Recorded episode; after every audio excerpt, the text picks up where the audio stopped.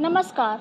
आज मैं साक्षी जैन, रुड़की उत्तराखंड से आप लोगों के समक्ष एक कविता प्रस्तुत करने जा रही हूँ, जो कि हमारे नौजवान सेना पर समर्पित है।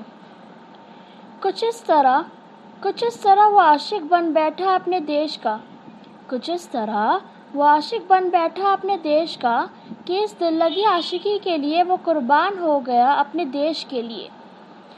कुछ इस तरह, कुछ इस तरह वह मोहब्बत कर बैठा अपने देश से कि इस मोहब्बत के लिए वह फना हो बैठा अपने देश के लिए। कुछ इस तरह, कुछ इस तरह वह वफा कर बैठा अपने देश से कि इस दिल लगी वफा के लिए वह अपने होश गवा बैठा। कुछ इस तरह वह महफिल जमा बैठा अपने देश की। कुछ इस तरह वह महफिल जमा बैठा अपने देश की कि इस महफिल के लिए वह मशहूर हो बैठा अपने देश के लिए। कुछ इस तरह वह महफिल जमा कर अपने देश की वह होश गवा बैठा अपने समाज के लिए।